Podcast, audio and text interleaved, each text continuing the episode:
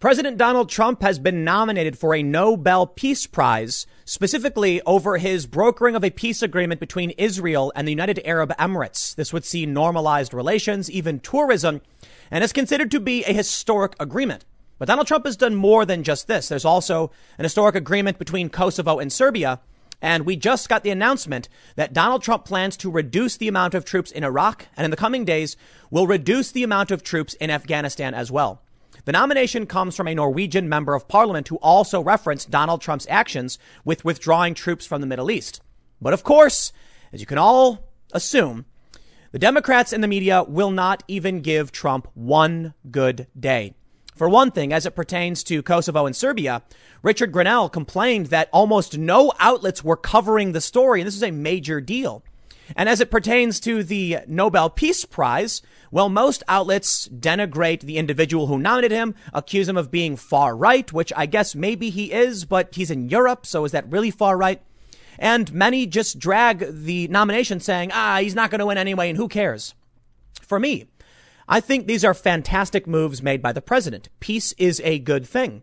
And they are working towards more peace. And this is Donald Trump attempting to fulfill his promises of ending the endless wars, something he says he plans to do more in his second term. Well, I look forward to seeing more troops brought back from the Middle East. That was a mistake. Most people would agree, right? Yet for some reason, the Trump derangement syndrome, the people who hate Trump will disagree with everything he does no matter what. We recently saw a press conference with Joe Biden where one of the questions asked of Biden actually it, it, it pessimistically viewed Donald Trump's actions. They, they asked Biden, are you concerned that more countries recognizing Israel could undermine Palestine's position? Why are you approaching this from a negative? It's simple. The narrative must be that Trump is bad by any means necessary. They cannot give him a single good day. I've actually talked to friends of mine. And when I've said Trump wants to pull our troops out of the Middle East and he plans to do so, they either say that's a bad idea since they've started reading neocons, I guess, or some actually just lie and say that's not true at all. It's Joe Biden who would do this. When in fact it was Biden as a part of the Obama administration, which ramped up our foreign policy problems and started several new wars. I'm not sure if Donald Trump deserves a Nobel Peace Prize. I don't know enough about them. But I think the story deserves to be looked into. And if someone believes he does and they have the ability to nominate him, then so be it. Unfortunately, I could only find Fox News that gave us the straight read through of what's actually going on. So let's do this. Let's read what Trump has done that has warranted this nomination in terms of uh, uh, Kosovo and Serbia, Israel and the United Arab Emirates, and withdrawing our troops. And then I'll show you what the media's response is. Now, to be fair, while Donald Trump does have tremendous accolades under his belt at this point and accomplishments, he does seem to make his own problems. And the Wall Street Journal editorial board pointed this out that Trump will have these major successes, but then the way he speaks can wash them away. So we'll break this down. Let's get started with the first story from Fox News about Trump's nomination. Before we do, however, head over to timcast.com slash donate if you'd like to support my work. There are many ways you can give, but the best thing you can do, share this video. I don't have a big marketing department like CNN or MSNBC. I just have word of mouth. If you think this story is important and you think I do a good job, then share this video because it really does help. And don't forget to like, subscribe, hit the notification bell. Let's read. Fox says Trump nominated for Nobel Peace Prize by Norwegian official citing Israel UAE peace deal. Nomination was submitted by Christian Tybring-Gjedde, a member of the Norwegian par- parliament.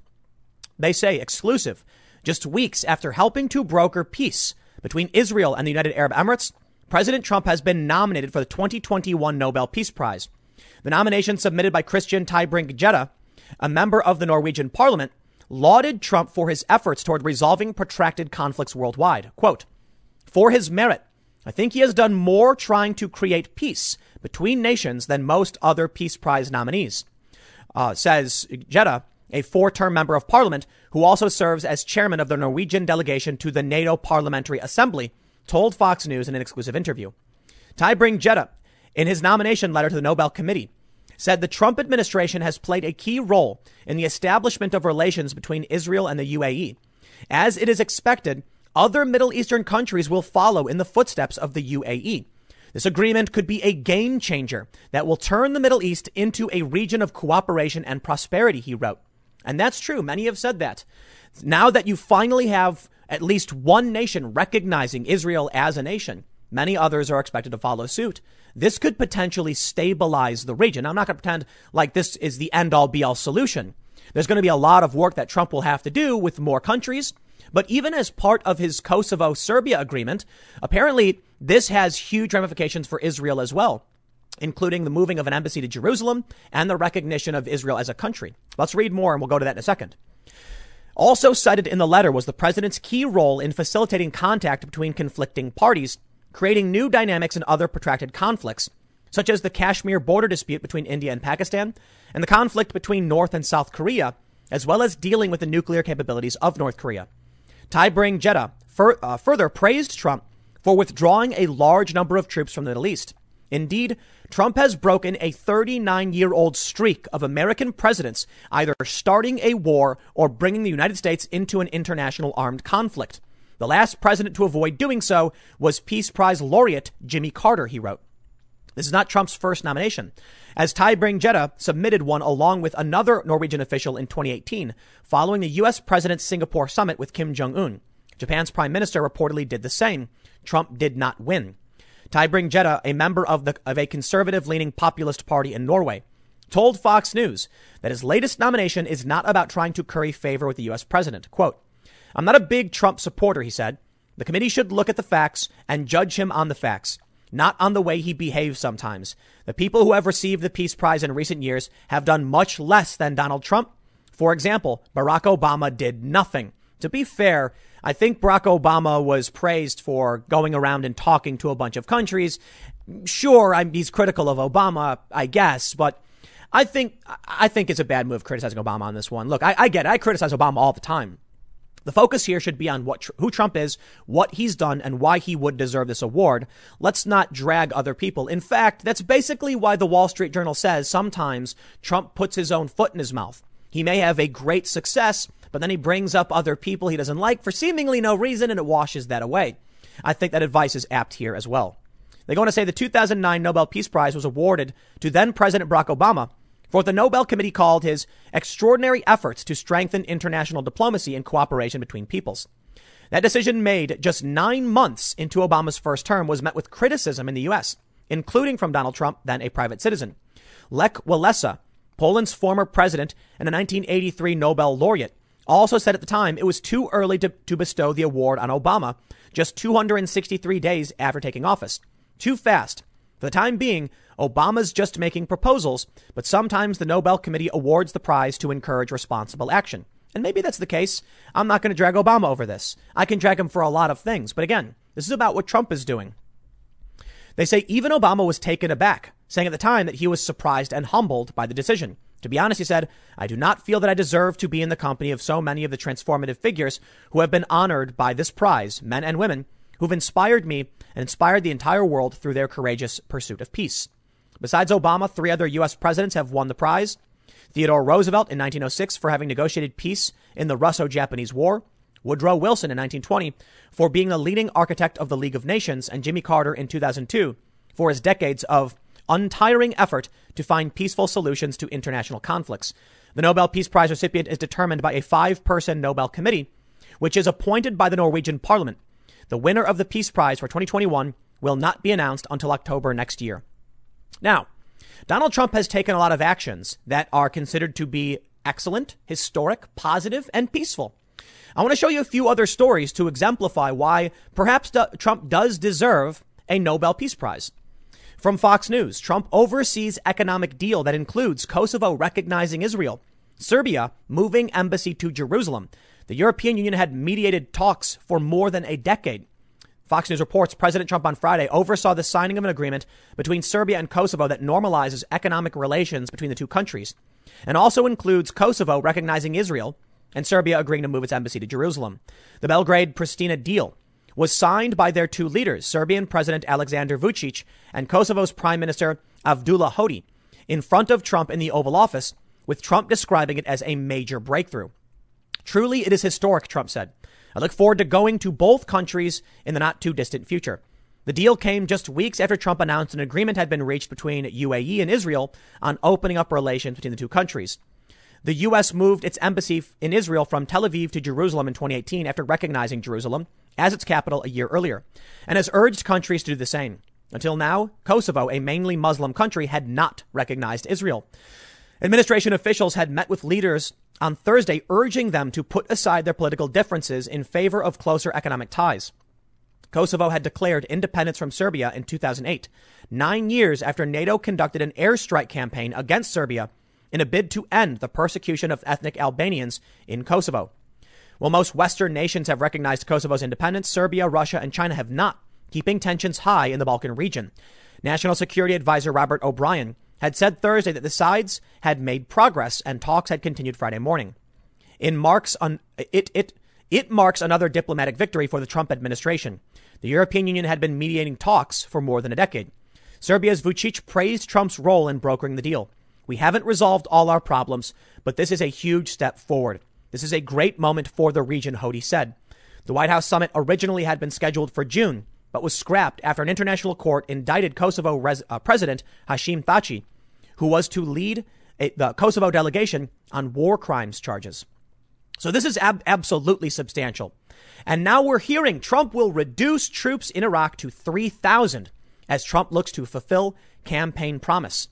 This one was actually surprising to me because I thought we already had substantially less uh, uh, troops in Iraq, but apparently way more than I realized. I thought the number was only around a few hundred because we had mostly pulled our troops out. Not true.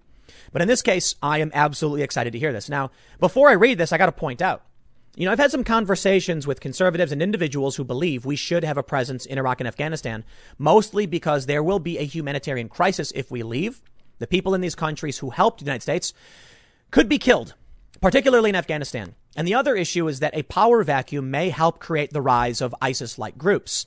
The problem, however, is all of that may be, but we can't just stay there forever.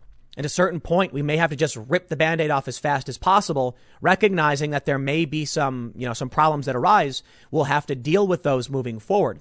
I'm sure there are many other reasons people have for why they want us over there, main, mainly resources and strategic value, but I've never been in favor of intervention, especially when you realize much of what got us over there in the first place was just lies. It's about time we bring our troops back. And for this, I absolutely support Donald Trump's efforts in, in bringing these troops back. This is, this to me is incredible. It's one of the things I've often complained about. I feel that the United States has so many people in this country complaining about what we should or shouldn't be doing with our own tax dollars, ignoring the fact that we spend a ridiculous sum of money to have a, a presence in these countries. Now, I'm not going to pretend like it's all the money in the world, but it's money nonetheless. How about we reallocate our taxes? Stop doing things like this. It's inefficient and focus on ways to work better at home. You know what? Trump seems to be doing that. It's actually kind of incredible. Politico reports the U.S. plans to cut the troop presence in Iraq from 5,200 to 3,000 by the end of September, as President Donald Trump seeks to fulfill a campaign promise to end America's endless wars. The withdrawal will bring the U.S. troop level in Iraq down to 3,000, said General Frank McKenzie, commander of U.S. Central Command. He announced the troop withdrawal during a ceremony for Operation Inherent Resolve the global coalition to defeat the Islamic State militants, with Iraq's Minister of Defense. Trump has campaigned on ending America's wars and has reduced U.S. troop presence in Iraq, Afghanistan, and Syria. The news also comes as Trump faces backlash over allegations that he called U.S. troops losers and suckers, and he trails his opponent, former Vice President Joe Biden, in the polls just weeks ahead of the presidential election. They couldn't help but jam that in. And I chose this story from Politico on purpose. Because you know what? The stories from Fox News are actually rather neutral on the issue. Perhaps it's because when somebody is going to be, you know, telling a story or reporting news that's positive to Trump, there's no reason to bring up any negative information about him. So maybe Fox News is like, let's just report this straight. It's good for Trump. And then when they're reporting on Democrats, they do basically the same thing. For me, I tried looking up many of these stories and found that, for the most part, only Fox News actually had accurate reporting. Keeping in mind that Google search is still an algorithm, this may be curated feeds for me. I want to highlight what I see when I looked for Trump Nobel. What do we have? The first story Twitter explodes over Trump Nobel Peace nomina- uh, Prize nomination. This is going to be glorious. They say CBS News, a far right politician. They say, uh, you know, here's the Fox News one. Trump and his aides push idea he's long overdue for Nobel Peace Prize from Politico. Then we have one from Market Watch saying now he has the same odds of uh, odds of winning as Bill Gates. Yeah, Many of these outlets and many individuals are trying to poison the well, essentially, so that the information you absorb is still framed in a negative light because this is a wildly positive thing. It's good. Peace agreements are great. Trump has just brokered two amazing peace agreements and he's going to bring our troops back. This is wonderful news. Absolutely wonderful news. He's working towards peace. No new wars. Man, I am happy. Can't everyone just be happy? It's either you get a bland neutral, Trump was nominated today, or you get the far right anti-immigrant, you know, skeptic politician. It's Europe. This doesn't even apply to the Amer- American perspective of what far right means. Because who in Europe is far right? They're either like socialists who are okay with immigration or they're socialists who are like less immigration. So that's not really far. Okay, I'm, I'm being, I'm exaggerating a bit. They're actually not socialists, but they're very left in terms of social policy, taxation, and government control. The only difference is one group says we should have better controlled immigration and less immigration. The other group says we should be, you know, bringing in more refugees. That's not necessarily far right by American standards. And it's also interesting too because I don't think we we even have the same level of anti-immigrant uh, sentiment in terms of our political parties because Trump is pro-immigrant, just legal immigrant, and he said it all the time. Whereas you actually do have political parties in Europe that say no more immigration and things like that. Anyway, the point is, they're just trying to drag this guy. Look, I don't, I don't, you know, I don't know or whatever. It's Norway. Norway is a very, very left wing country. It's a Scandinavian country. It's heralded by the left as a socialist utopia, even though it's not. So you have Norwegians, uh, you know, nominating or Norwegian nominating uh, uh, Donald Trump. Again, he's been nominated in the past, but uh, you know we'll we'll see how this plays out. I don't necessarily think he's going to win because I don't know. Eh, that would be eh, just we. It'd be weird. Maybe he should though, and that's why I highlighted these stories. I want to show you this tweet from Byron York. I mentioned I referenced uh, several days ago.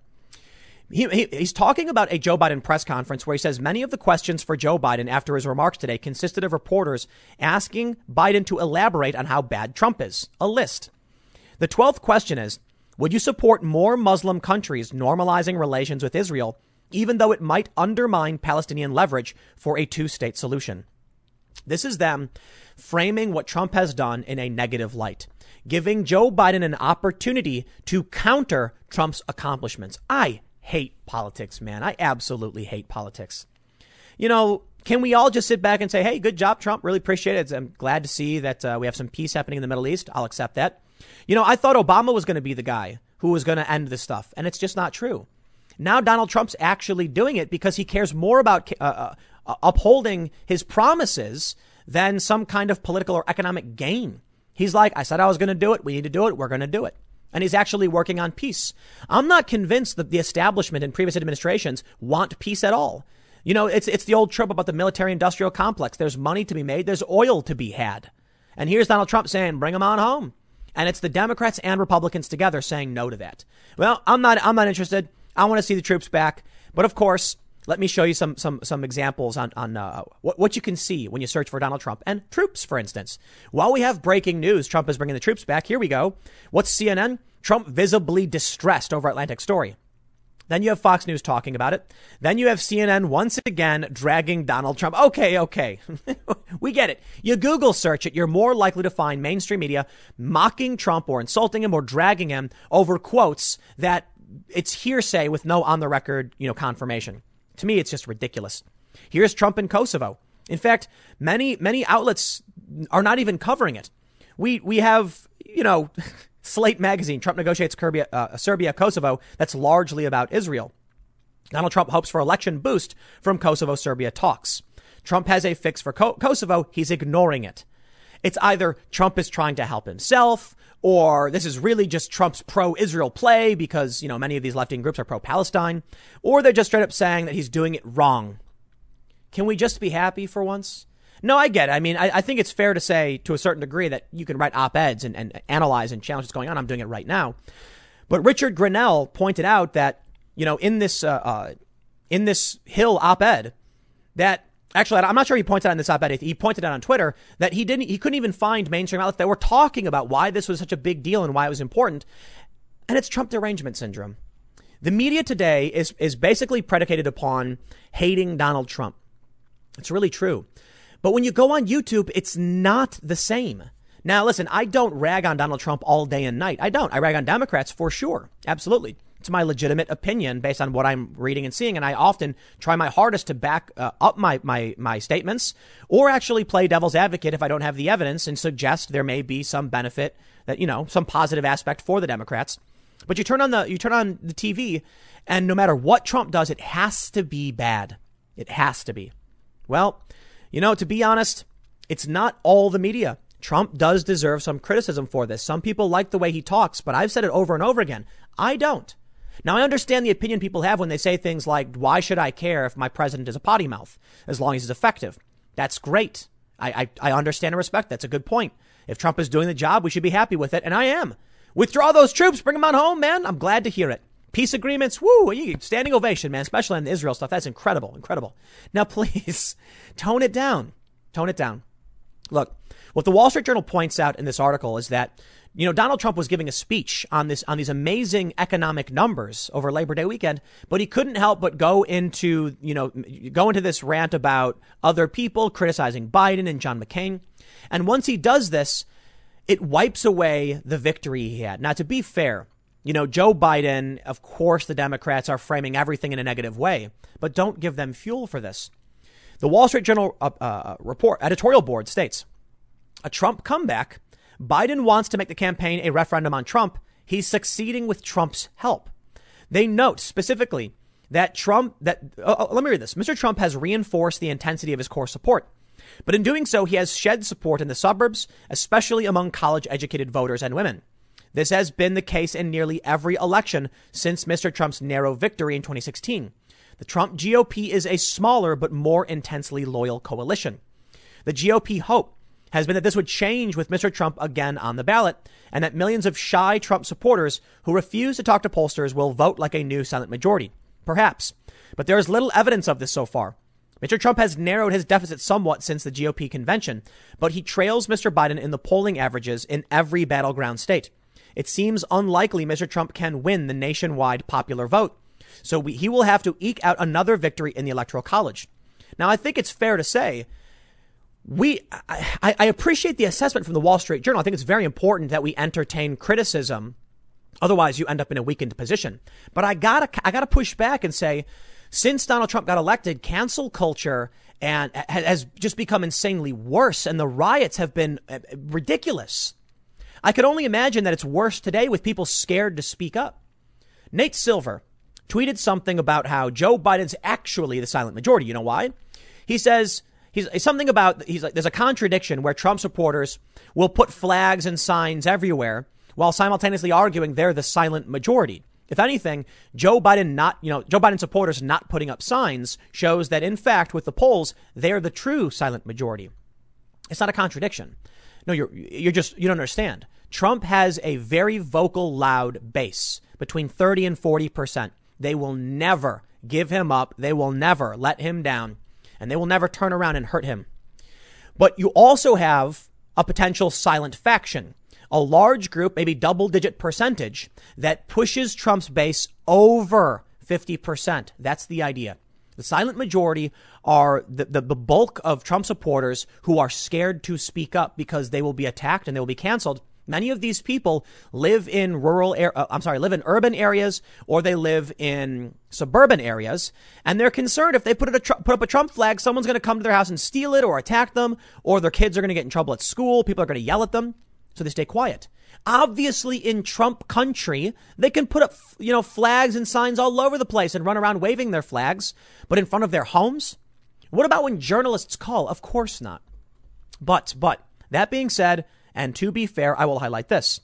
They say, take Mr. Trump's Labor Day press conference, which was intended to play off the strong August jobs report to drive the theme of economic recovery.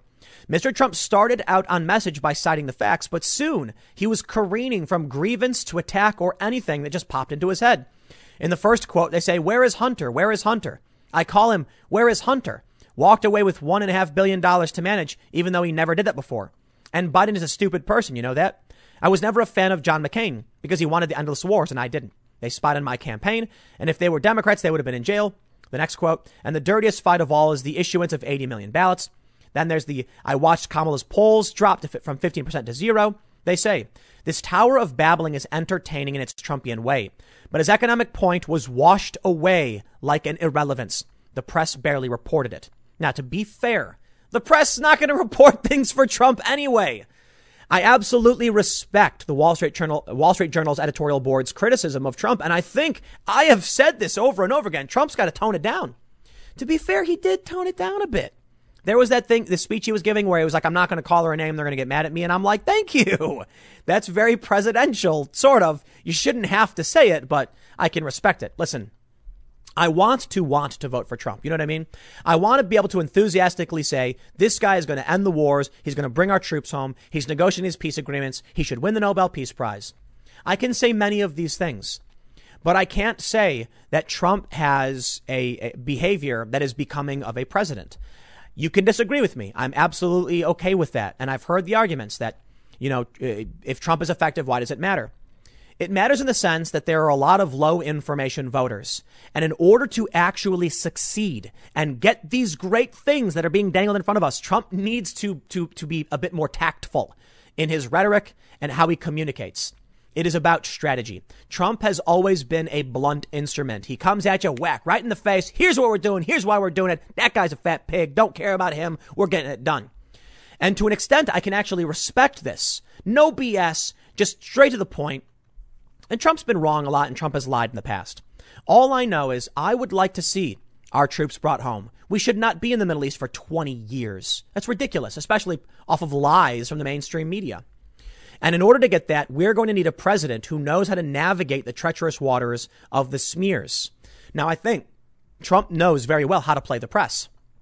But at a certain point, it becomes a tsunami.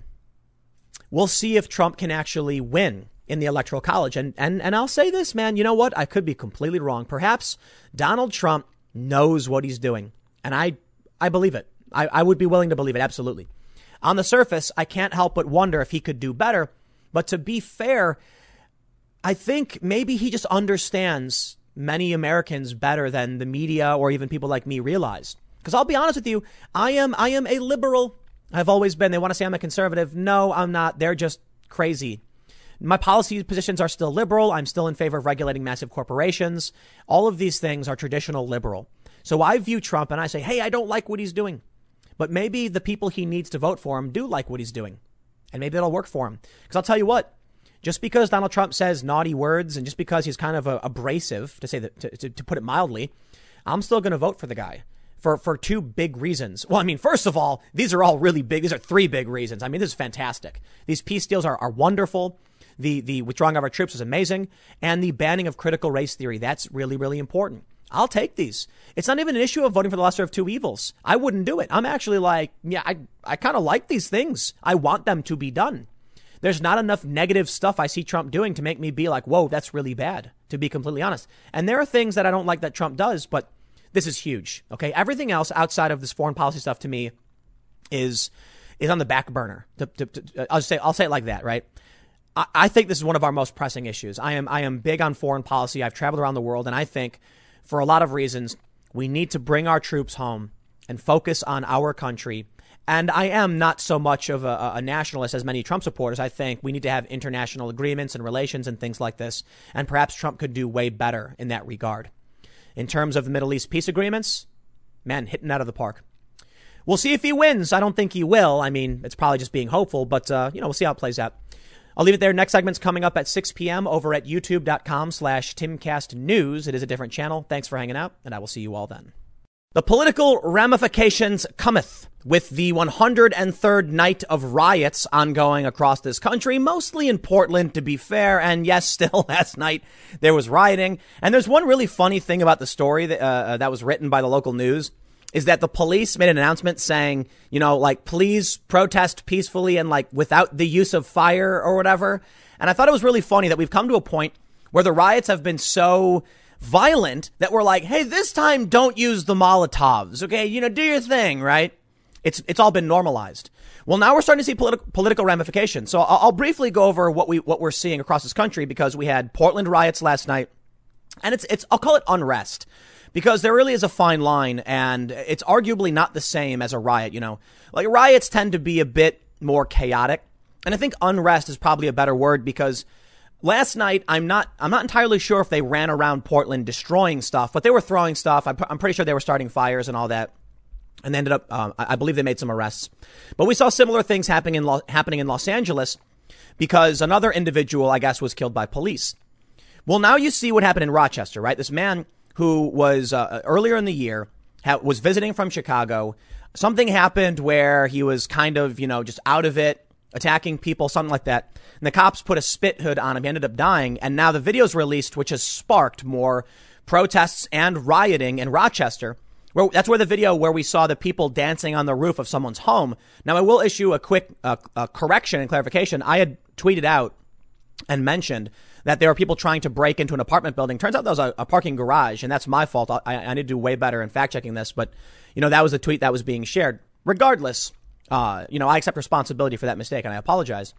But what we're seeing is yes, when somebody get when, when the police do anything that results in any kind of force, typically against someone who's you know black or a minority, people are going to start. They're going to use it as an excuse.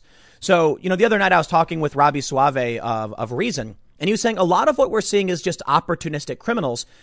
And I think he's actually correct. That's true. There's a video, uh, I'm, not, I'm not saying most, me personally, but there's a video of people going to a toy shop. I think it was in Portland and just stealing stuff, like during the riots. And of course, you saw Chicago. That was all opportunism. They're like, oh, hey, you know, a cop shot a guy. Oh, no, no, we're protesting. And then they went around smashing up stores, shoot, shooting bullets at windows, trying to steal stuff. There are going to be political ramifications for this, notably in Rochester, where they just lost the entire command structure of their police department. Now, this, I don't necessarily think is related. I think this is a clever move to try and make sure they get out of the department before it results in some kind of politi- uh, uh, political attack on their character and a threat to their pensions. If they end up getting suspended or they end up getting fired, it's preemptive. You know what? We quit. Give us our money. Smarter move, in my opinion. And what are the activists going to say? Maybe they'll come after him later, but maybe these guys can now leave. Now, here's where it gets really fascinating. The mayor of Portland has a lower favorability than Donald Trump by like half. So his favorability is like 26%. Trump's is like in the 40s, you know? So around half. To, to, be fair, the, uh, the favorability of Trump in Portland is probably on par with or lower than. But just in terms of the constituency of the politicians, I think it's hilarious to see that there's a decent amount of people in this country who just love Trump. Mayor Ted Wheeler, everybody basically hates the guy. So now there are uh, obviously more calls for his resignation, and a poll showing Portlanders are ready to say, GTFO, dude. If you can't handle these, these issues, then you shouldn't be in leadership. But the main, the main gist of what I'm trying to bring up in this segment is I'm actually worried seeing this story about the Rochester police and entire command staff stepping down. That scares me because it shows you that the aimless and violent mob is actually tearing down the system. And they're happy about it. And I'm sure a lot of, a lot of leftists who, you know, for some reason watch my videos, they do, are probably like laughing and cheering, like, yeah, we're tearing it down. See, they want to defund the police. They, they, they want to vote to abolish the police, disband the police in many areas. Now, it's not really working out as they'd planned uh, over in Minneapolis. Apparently, it's stagnated because nobody knows exactly what it's going, what they're going to do and what it looks like. So it's just jammed up. And then you have in uh, uh, Seattle, they did defund the police, but it was like a small percentage. I really feel like the, the, the Democrat elites are pretending to entertain this stuff pretending to support it, but they're actually going like, okay, guys, like, when are we going to stop? Because we like money and we like government programs. Well, sure enough, now you actually have Democrats, not, not the, the establishment for the most part. Like Joe Biden is calling for more funds in certain areas, though he has called for like reallocation. I don't know what he's trying to say with that. He's just trying to pander the base. But you do have elements of the Democratic Party that are trying to tear this down. So when we see this, they've successfully destroyed the entire command structure of the Rochester Police Department. Now, people are saying, what are we going to do? Who's in charge? Well, you know, they're going to have to quickly promote somebody. That's going to be chaos. You can't just take, I, I think this is, this is a problem of government for sure. But in regular business, you can recognize the, the problem here. You can't just take a random person and promote them. You can't be like, what, what do you, you work in the mailroom? You're the boss now. Go do it. They're going to be like, I don't, I have no idea. What's, you know, what's this form? What's that form? I'm sure there's people in the police department who probably can handle some of the work. But with the entire command staff stepping down, they're gonna what are they gonna do? Promote like some random dude? He's gonna be like 28, and he's gonna be like, "Well, I've been here for a few years. Uh, I guess go uh, uh, patrol." And I'm, i have a general. I, I think they have a general idea of like what they're supposed to do, but I'm sure there's a ton of stuff they've not experienced. You know, you get promoted, you slowly work your way up, you experience these things. Eventually, you're in a command structure and you know how to do it. This is this is the next step, man. And I don't think, I, I, I really do feel that if Joe Biden and the Democrats maintain control, you will see more and more of this. Interestingly, I, there, there ha- like when it comes to the riots in Portland, this is really interesting. It definitely seems to be kind of slowing down a little bit. I could be wrong about that. It could just be that we're not hearing as much about it because the wildfires up in Oregon are getting crazy and there's in, in California. And there's other riots happening in other parts of the country. So maybe we do have a confirmation bias, and it's always important to check this. Maybe, you know, look, especially if you only watch my content, I always recommend you watch as much, much other content as possible and don't just take my word for it. Because I read things that I think are important, but it's my opinion. And so I'm focused on this stuff. If you're, you, you know, you, you definitely need to watch uh, uh, other, other shows, other, other, uh, you know, other videos. The point I'm trying to make is if all we're doing is focused on the riots, then maybe because we're focused on other things, it seems like they're calming down. To be fair, though, I do think they are somewhat calming down for a couple of reasons. One, Antifa has already put out very serious calls like the FBI is coming, knocking on our doors, and they're char- like the feds are charging these Antifa people with similar charges that the state was charging them with. So the DA, it, I think his name is Mike Schmidt, he's been cutting these people loose. Most of you probably know this if you follow my videos. But now the feds have come in and it was brilliant. It's very, very brilliant. And now it seemed like we've heard less and less from Portland. I'm not completely convinced, though, that Trump has solved the problem, to be completely honest. I think it's working. I think it's helped. But I also think a lot of these people are now preparing for their trip to Washington, D.C., because September 17th is the White House siege. That's when they're going to bombard the White House for, you know, 50 days or whatever until election night. They don't know what their demands are. I kid you not. I think I know what their demands are, but in the official call to action, they don't really have any demands. I think what their plan is, they want to tear the system down. They do. So let me let me let me just give you a quick uh, uh the quick news on Portland. It's uh, night one, uh, 103. Oh wow, look at that. Protesters march from Old Town to Justice Center. It's a very short story because it was rather uneventful, but they do mention this. This is a great quote. Authorities warn demonstrators against lighting fires due to the high fire risk in the city across it. There's wildfires in Oregon. Don't burn stuff down.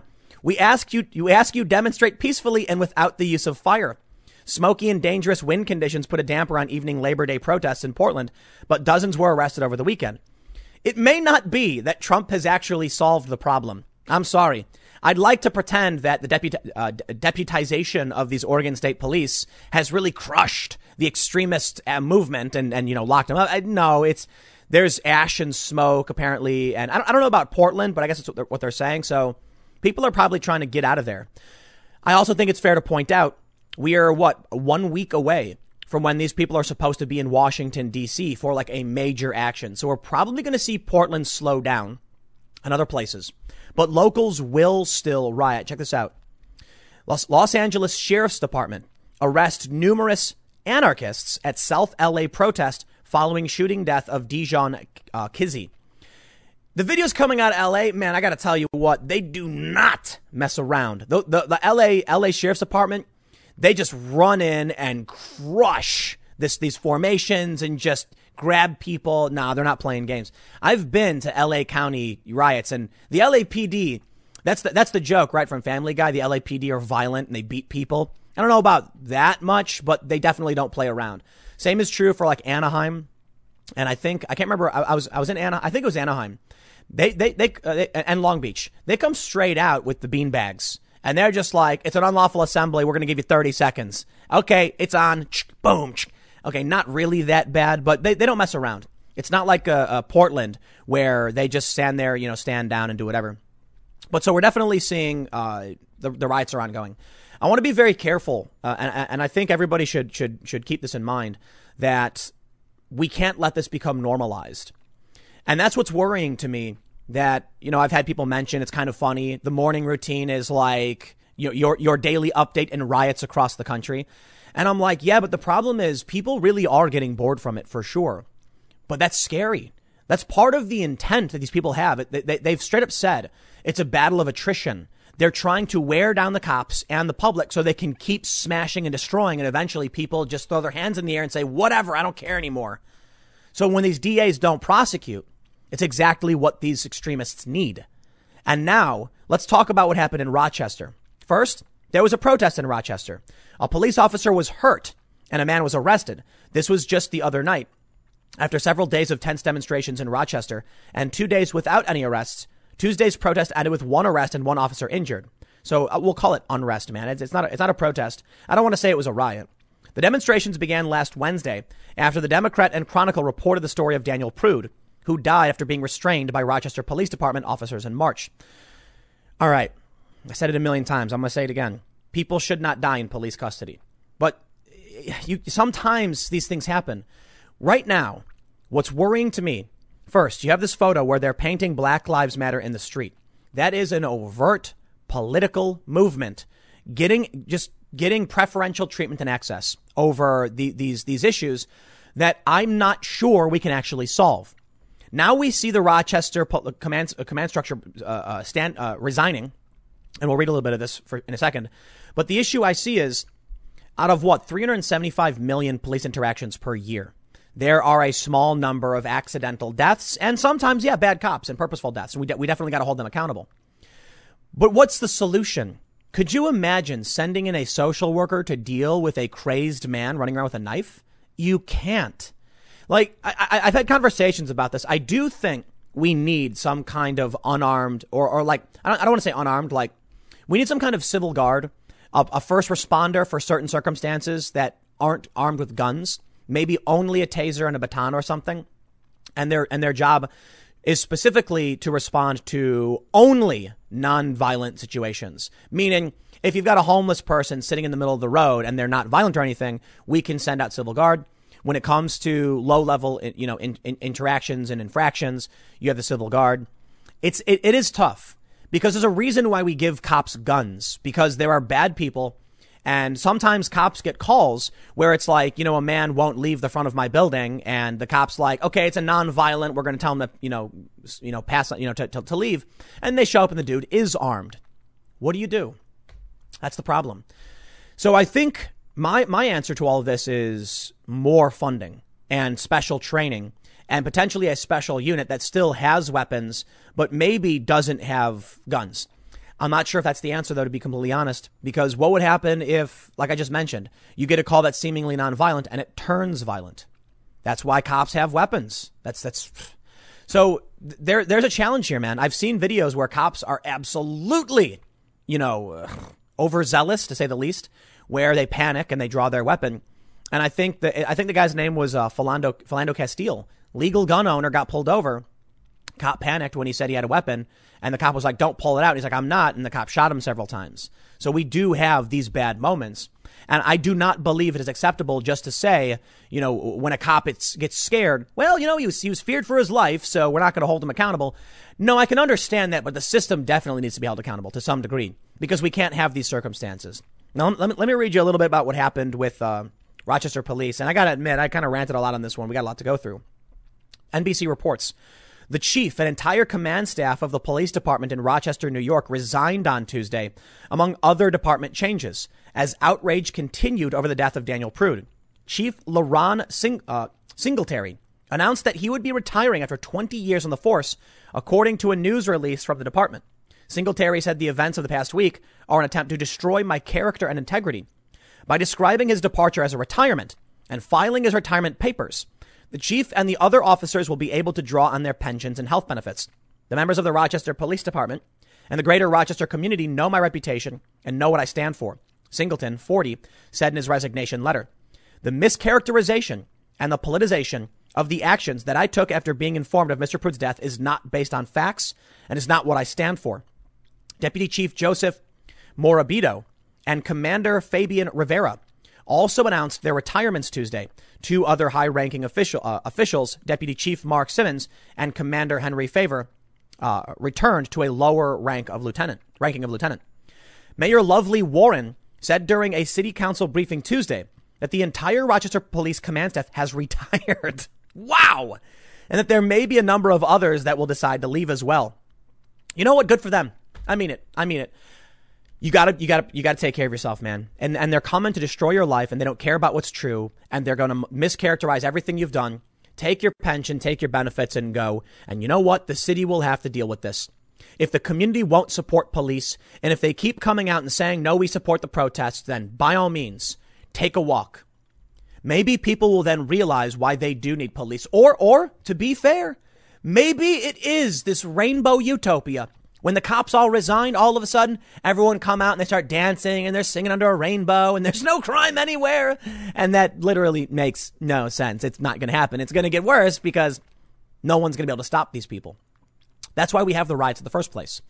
In Chicago, for instance, when the looting broke out, it's because many of these people know the police are overwhelmed and they can't do anything about it. It's unfortunate, man, but there are people who seek to exploit the system for personal gain and they'll pretend to support these protests to get it.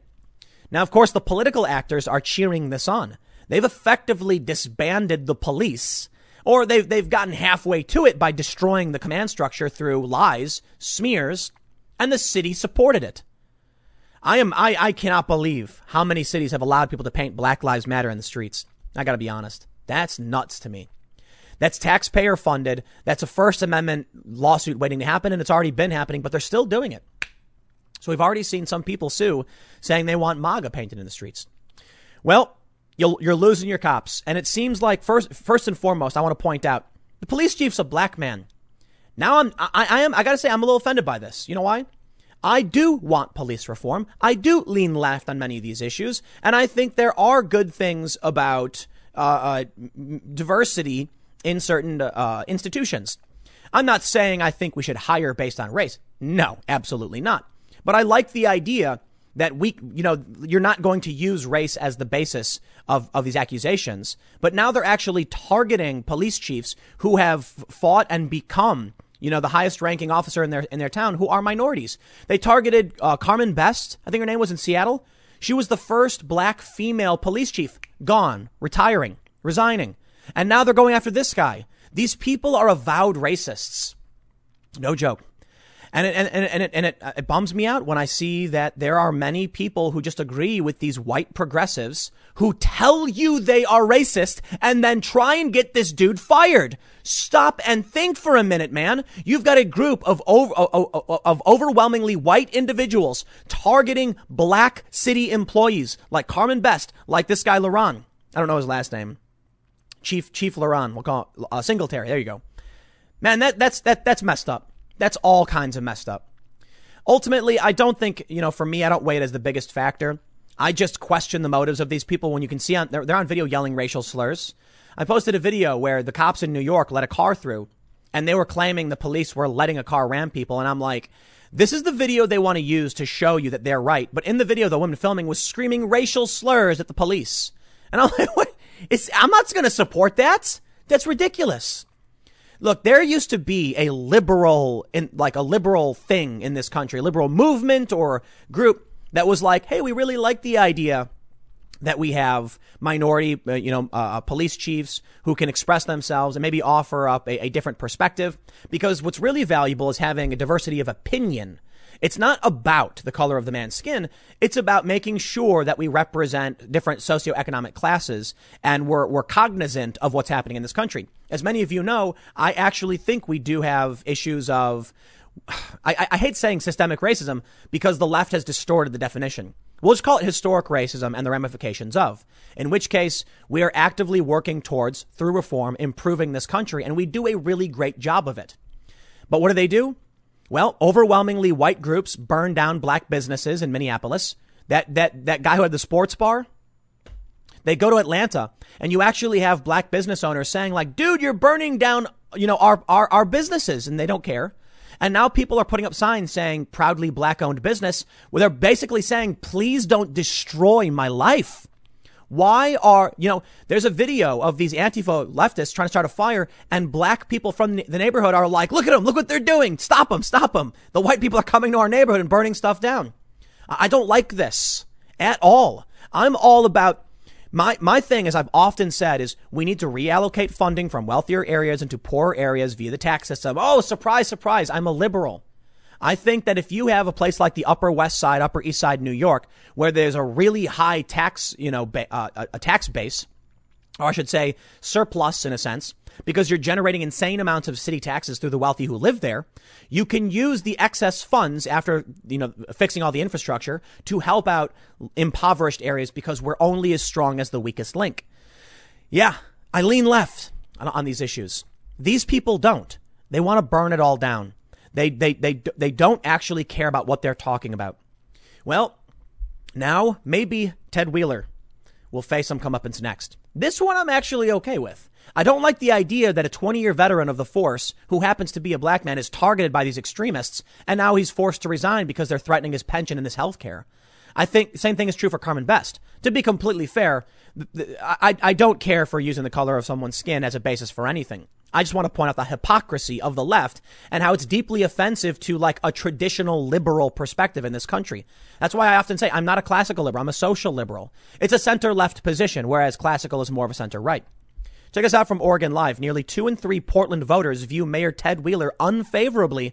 Even more favor new police oversight system, poll shows. I don't buy it. I'm sorry. Because the poll was put together by a group called like Yes Police Reform Now or something. What do they say? Uh, they do support Black Lives Matter, but the poll was commissioned and paid for by Yes for Real Community Oversight of Police, a political action committee set up to advocate for the ballot measure and conducted by California based FM3 Research. Oh man, I want to believe it, but I don't. You mean to tell me that after all these nights of, of, of, rioting and burning everything down, everyone in Portland's like, we love what they're doing. It's the police's fault. No, no, no, no. Come on. Maybe many of them, but these numbers are a bit high. Now, I do agree that 63% view Ted Wheeler unfavorably. I'm surprised it's, it's, it's, it's, not higher because the right and the left want the dude to resign. The left comes out saying resign, and so does the right. And you know what? I agree. The dude needs to get out of there. He's terrible at what he does. But you know what? We'll see how things play out. Will he resign? Probably not. But here's where it gets scary. The woman running against him is an avowed Antifa. Like she straight up says it. So Portland, you do your thing, man. But I'll tell you this to everybody else. I, I, I, I believe the polarization is, uh, uh, we, we can't bridge that divide. Like what, how, how do you function when you have an avowed Antifa running for mayor? And if she wins, you also have the president of the U.S. saying Antifa are terrorists and then their actions are investigated as domestic terrorism. Yeah, that sounds like we're headed towards a, uh, uh, a cliff. If not, we've already gone over it. It's hard to know, man. I know I've been very bullish on the idea of some kind of civil war. I definitely think you can say we're in a cold civil war for one reason. We have many states upending our electoral process so they can win federal power. And that's the general idea of a, a, civil war is two factions fighting over control of one government. Or, you know, there's various definitions. The point is, I think we are seeing the first stage. We, we are absolutely in a cold civil war. The fact that they want to change the voting system is is insane to me, and the Republicans don't. They're fighting. They're just. It's all about winning no matter what. But but I'll tell you this: if Ted Wheeler does resign, with with tensions as already bad as they are, it seems to me like there's no way to solve that problem. When you have avowed Antifa district attorneys and mayors and and the left in this country are are being indoctrinated by books written by avowed white supremacists, I don't know to tell you, man. Maybe that's why they're chasing out these police chiefs who happen to be people of color. Because I, I'll ask you, man, how many how many other chiefs have resigned? So so far, it's what two, the two chiefs who have resigned are black people. I don't trust them. I think they're racist. They say they're racist. They tell us they're screaming it. So maybe we need to stop listening to them. We'll see how things play out. I got another segment coming up for you in at 1 p.m. Thanks for hanging out, and I will see you all then. Following some kind of war game put on by high level Democrats and never Trumpers, they concluded that the only way there will be no violence after this election is if Joe Biden wins in a landslide. Now, I wonder why it is that if Donald Trump wins in a landslide, there will still be violence. Could it be because the left are is the is the side that's causing the violence? And if they win, they won't cause more violence? Apparently, this is too much for them to consider. And so they are now whipping themselves into a frenzy over the potential for MAGA violence after election day. Why would Trump supporters go out and fight people if Trump won in a landslide? Oh, it's because they said there is no scenario where Trump wins in a landslide. Maybe he does. It's happened with Republicans before. It could happen again. Here's the story from the Daily Beast. What we're seeing here should be alarming. The left is preparing for this 50 day White House siege where they've said non-violently they plan to protest until election day. Others have called for ongoing protests after election day until the results are decided. But what we're seeing here with this story is them straight up telling us they live in a paranoid delusional state. They're worried about MAGA violence. There's, there's a few instances I can cite where we had right wing attacks on the left. Only a small few. And you know what? To the detriment of Trump and his supporters, you had a group of people caught on camera chasing after some Black Lives Matter activists, some Antifa types, and attacking one guy from behind. One guy's on the ground, like nearly weeping, saying, I'm sorry. And a woman pepper sprays his face while he's on the ground. Yeah, you can't do that. You can't. If people retreat, you've won. Let them go. Now, this is only one instance to be fair, but it still should be criticized. You want to get violent, then I'll tell you what, man, you can share a cell with the Antifa guys. To be fair, however, this is still an instance where Antifa showed up to a Trump rally. So let's break this down. While I'm absolutely critical of violence, no matter who perpetrates it, the left has been rioting for months now. Over a hundred days of riots where they've been smashing things. People have literally died.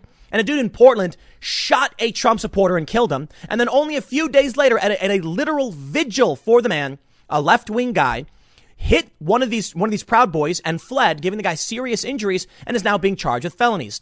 There's no serious problem of violence from Trump supporters. And the reason why I say you've got to make sure that if you're going to these rallies, you do not chase after these people, attack them, let them leave. Defend yourself. I get that. But even then, you've got to be very, very careful because the media will frame it all against you. These leftists live in this paranoid delusional state where they think there's evil Trump supporters snarling and lurking around every corner coming to get them. When in reality, I would say 99.99999% of any of all the instances where there's clashes between the left and the right, it's because the right were putting on an event and Antifa crashed it and then instigated some kind of violence. Does that mean that it's only their fault? No. I think a lot, sometimes you'll see Proud Boys or Patriot Prayer get baited into a fight. But then, of course, the media takes that screenshot and says, oh no, look what they're doing. That's why the right's got to be more careful. And you know what? You might not want to hear it, but I'll tell you this, man. You're, you're fighting an uphill battle. The, the media will not play fair with you. They're straight up telling us right now the left is preparing for violence and it's your fault.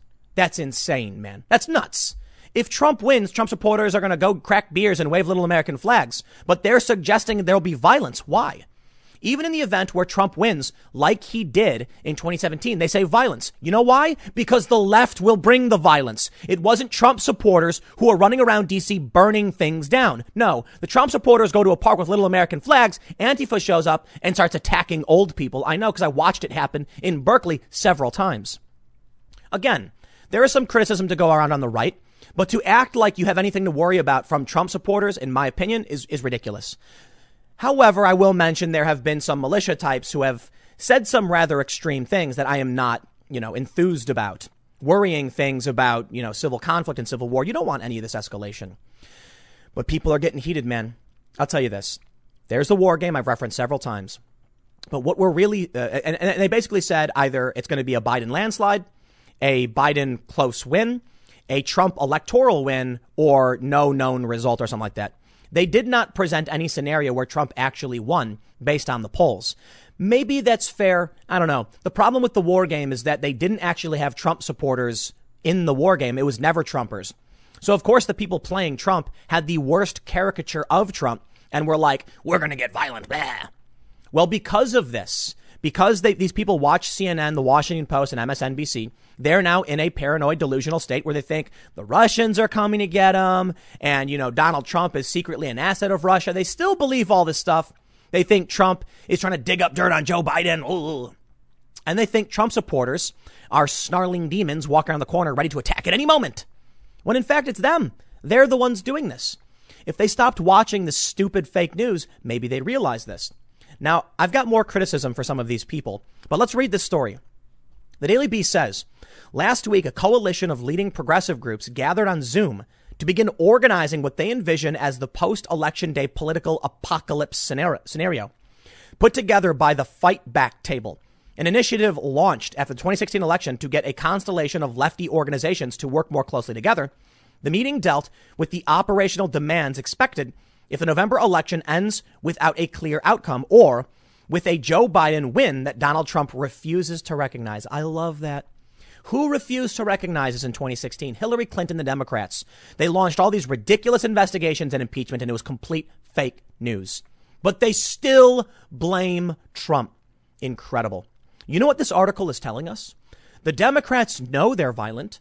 They accept that they're violent, but it's okay because they've convinced their people that it's actually you, the regular American, who's really violent, or the Trump supporter. Sources familiar with the discussions described them as serious with a modestly panicked undertone. A smaller FBT fight back, was it fight back table? Is that what they call it? Yeah, fight back table session last fall had talked about post election planning, but those discussions were tabled because of the COVID pandemic. This was the first time they were bringing the matter to the 50 plus organizations that make up the coalition. To formalize the effort, they gave it a name the Democracy Defense Nerve Center, are there any Trump supporters forming grand coalitions of militias to, to fight the, the left? No. There's randos saying like, oh, I'll go out there and fight. And for the most part, there's groups like what I don't know, Turning Point USA. Oh no, Charlie Kirk's to post one of those tweets again with the with the emoji face. We better all get scared. No, I'll tell you what's really disconcerting. 50 plus lefty organizations saying there's going to be violence and we must defend the country. These people have been engaging in violence and they're telling us now they plan to do it again. Over the course of two hours, participants broached the question of what the progressive political ecosystem can functionally do in a series of election scenarios. They began charting out what it would take to stand up a, to stand up a multi-state communications arm to fight disinformation, a training program for nonviolent civil disobedience, and the underpinnings of what one official described as mass public unrest and they poured over a report from the Transition Integrity Project, a bipartisan group formed in 2019 that analyzed various election season scenarios and made clear the type of the corruption and chaos. I'm going to cut out that word. That it was just a swear that potentially was ahead. The potential for violent conflict is high. You know, to be fair, I think everybody thinks this. I really, I really do. And I'll tell you this, man. This is why the left tends to win so often in many of these circumstances. They're organized. I do not, do not want to see anyone forming these massive groups saying we better prepare for violence. Absolutely not. I think everybody should stay home, make money, and avoid physical confrontation, especially right now. We're in that 60 day window, right? Where they're not supposed to do certain, like, like the FBI is not supposed to do certain things or something. I forgot what it's called. Because the election's coming up. Imagine that, any, just, just realize that anything you do, like this video, of the of the Trump supporters running after the Black Lives Matter people, that just swung a whole bunch of votes away from Trump from independence. It did. Uh, it, it's true. Don't go out and attack people. Defend yourself. But even even in that circumstance, you got to recognize they're going to take it out of context. You're not fighting a fair battle with the media here. But listen, the left is organized. The reason why there's social media censorship to a certain degree, because I think for the most part, you do have bias to these companies, the employees. There's a story right now about a Facebook employee quitting, you know, because he wants Facebook to ban hate speech. But one of the reasons is that they organize these mass flagging campaigns. They brigade people. Conservatives don't do that. And I think it makes sense. Conservatives are individualists and the left are collectivists and collective action is powerful. And that's power that they can wield at an organizational level. They can get all of these states to upend the rules of the election with mass mail in voting and then straight up say, you know what? We're going to get violent because we're, we're concerned. The news said Trump will, Trump supporters will be violent. So we better prepare for violence. This is the really, this is one of the stupidest things that, that could be happening right now because you know what the right's only reaction to this is? They also have to prepare. And I certainly, I certainly hope people just stay home, but there, there's, there's a serious problem. If law enforcement in certain jurisdictions won't enforce the law and is allowing the far left to go smash things up, what should any regular person do? So there's a joke. I'm, I'm working on a card game. And uh, in the in the card game, we have two joke. Uh, there's like left wing and right wing cards. One of the cards is small business owner and it's labeled as far right. That's the joke. Because in these circumstances, if you're a regular person who comes out onto your property and says, get off my property, get away, and they're like throwing Molotovs and you defend yourself, they'll call you far right. They'll say far right provocateur. They will label you that even if you're just a regular person who doesn't know what's going on and says, stay away from my family. That will be far right to them. So there's, I, I don't think there's going to be mass uh, organized right wing responses to what the left is doing. We'll see how it plays out. Let's read more.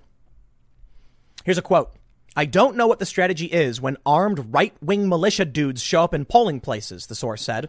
The Kyle Rittenhouse guy is being lionized on the right right now. If it is being unleashed that you can shoot people and be a hero, I don't know what preparation we can possibly do for that. You know what this is? This is them watching too much CNN and MSNBC. Kyle Rittenhouse executed. Kyle Rittenhouse was being chased down the street by some guy who was trying to take his gun.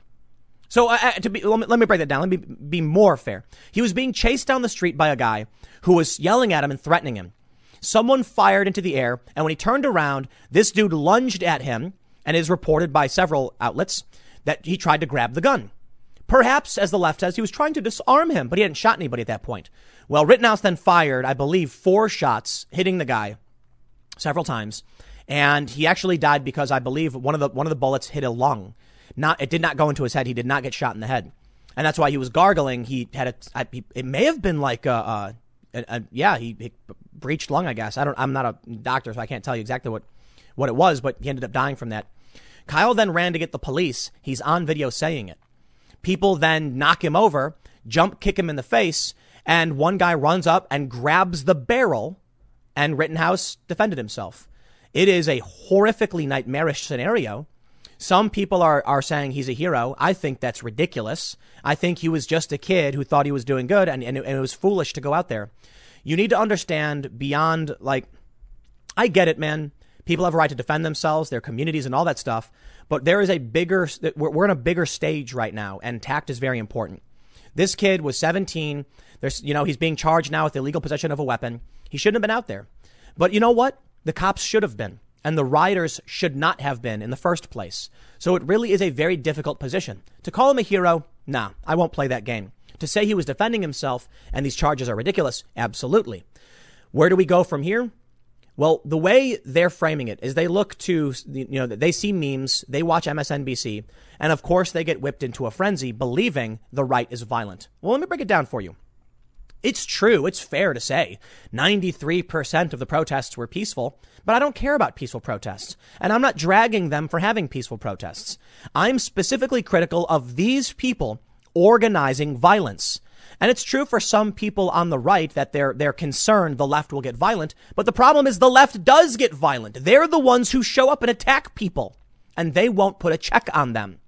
Why is it that, you know, whatever we are, this group, this faction, have no problem condemning far right extremists and condemning violence?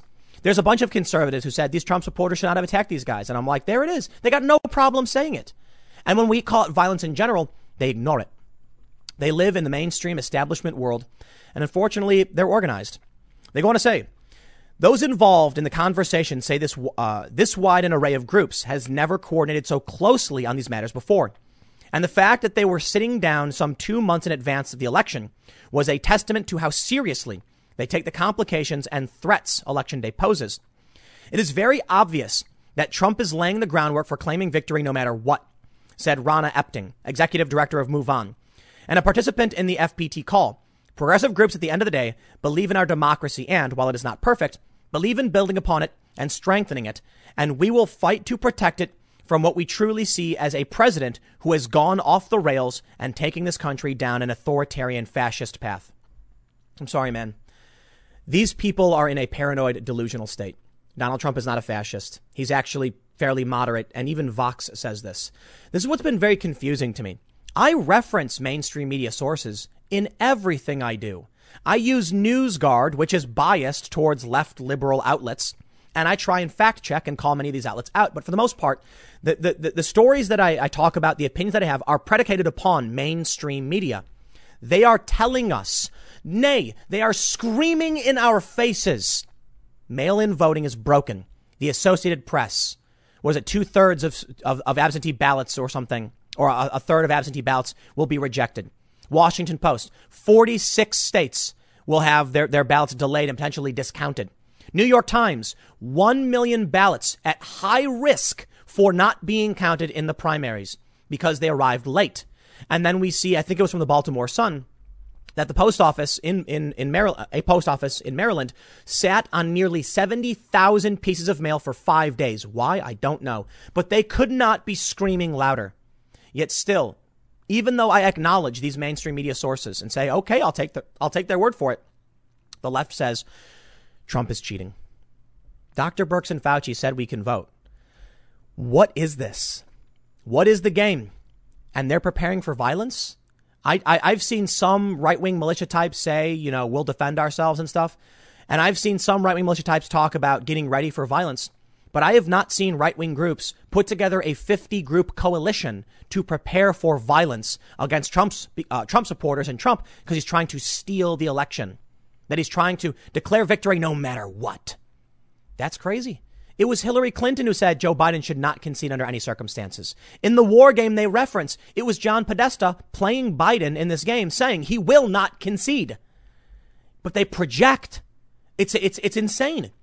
But they acknowledge even in this game that if, if Joe Biden wins, Trump will peacefully transfer over power. Then who is engaging in violence when Trump wins? That's right. These people. And, and, and they want to convince you it's Trump who will be violent. This story's goal, in my opinion, is, is, is to tell suburban America Trump is the real threat. And if Joe Biden doesn't win, Trump supporters will be the violent ones. And that's why Joe Biden tweeted, Donald Trump's got to get his militias out of these cities. And that's why I've been very critical of these Trump supporters and right wing groups that are like, we're going to go and, and, and go to Portland with shields and bats.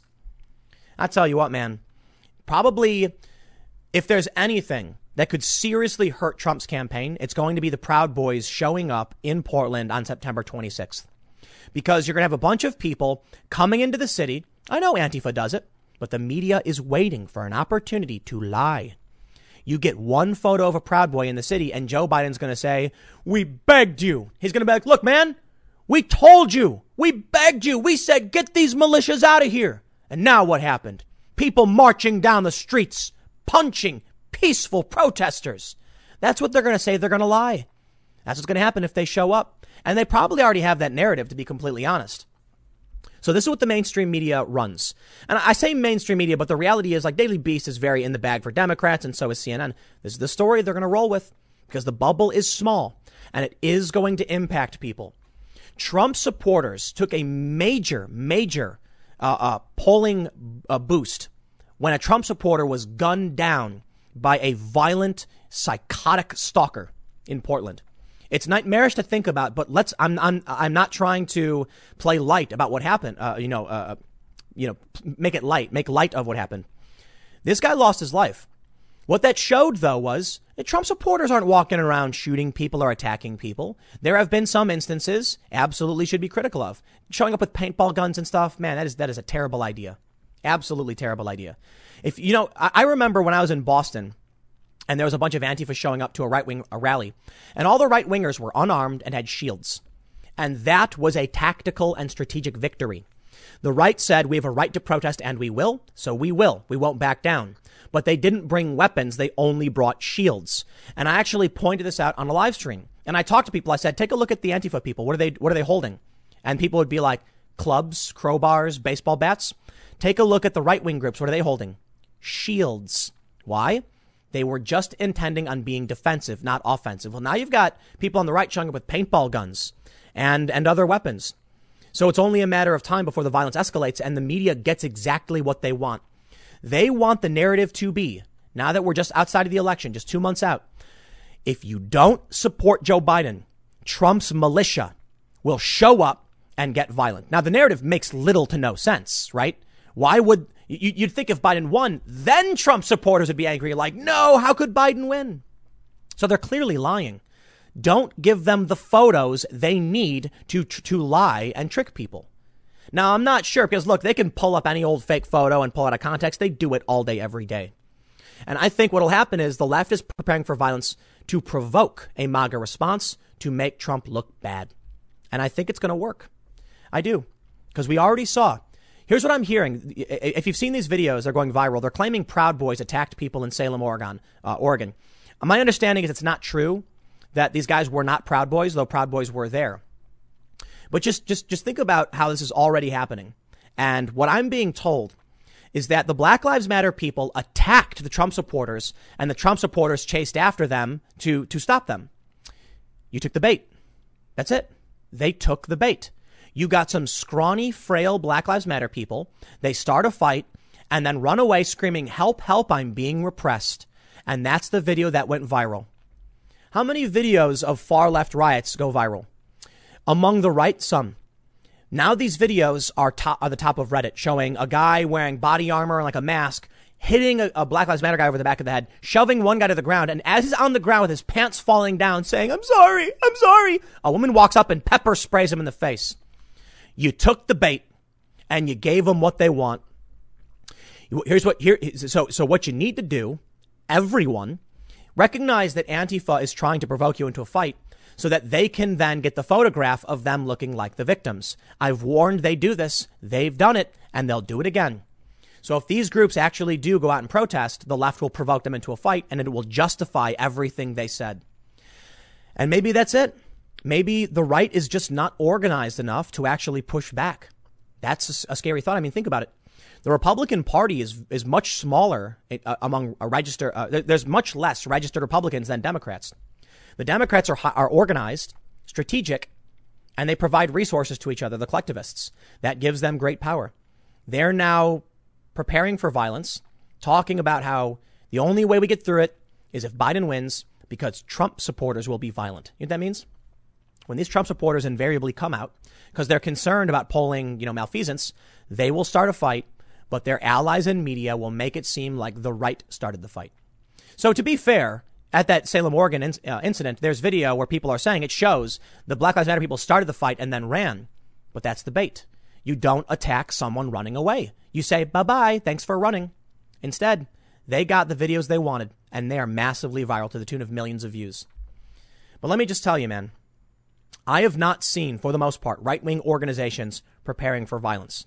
I can tell you right here that the left is absolutely secretly preparing for violence. The only issue? They claim it's self defense. We'll see how that plays out. Next segment's coming up at 4 p.m. over at youtube.com slash uh, timcast. It is my main channel. Thanks for hanging out, and I will see you all then. Be wary when advocating for policy because it is only a matter of time before that policy is used against you. And in this instance, we have leftists being charged with a hate crime for attacking a family over their MAGA hats and stealing a MAGA hat from a seven year old boy. They're being charged, indicted on hate crime charges. These are things the left pushes for. Many on the right, many libertarians challenge hate crime laws and even to an extent terror laws because these are crimes on top of crimes. If it's illegal to do something, in my opinion, it's already illegal. I don't like the idea that I actually don't even like they're being charged with a hate crime. I think you charge them for the crime they committed. But hey, so long as this is what you've created, you will reap what you have sown. Here's the story from Delaware Online. Wilmington women indicted on hate crime, uh, hate, hate crime charges after viral MAGA hat theft. They say the two women seen in a viral video confronting and taking a red Make America Great Again hat from supporters of President Trump at the Democratic National Convention in Wilmington last month have been indicted on hate crime charges.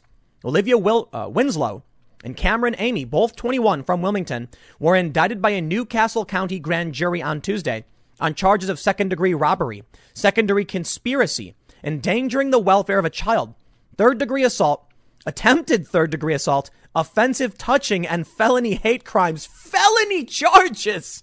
Jeez! I'm sorry, man. A bit over the top. Come on. Two 21 year old women who acted a fool. I mean, yeah, arrest them, give them some charges, but they're facing a serious onslaught of charges. Well, you know what? Look, I'm no fan of courts setting examples by punishing individuals. I'm all about the individual, okay, in this country. And this this is this is wow. I'll tell you what, man, look. Like I said, these are the these are the rules you advocate for. You want big government, you want this kind of, you know, uh, you want these charges to exist. They're going to use them on you.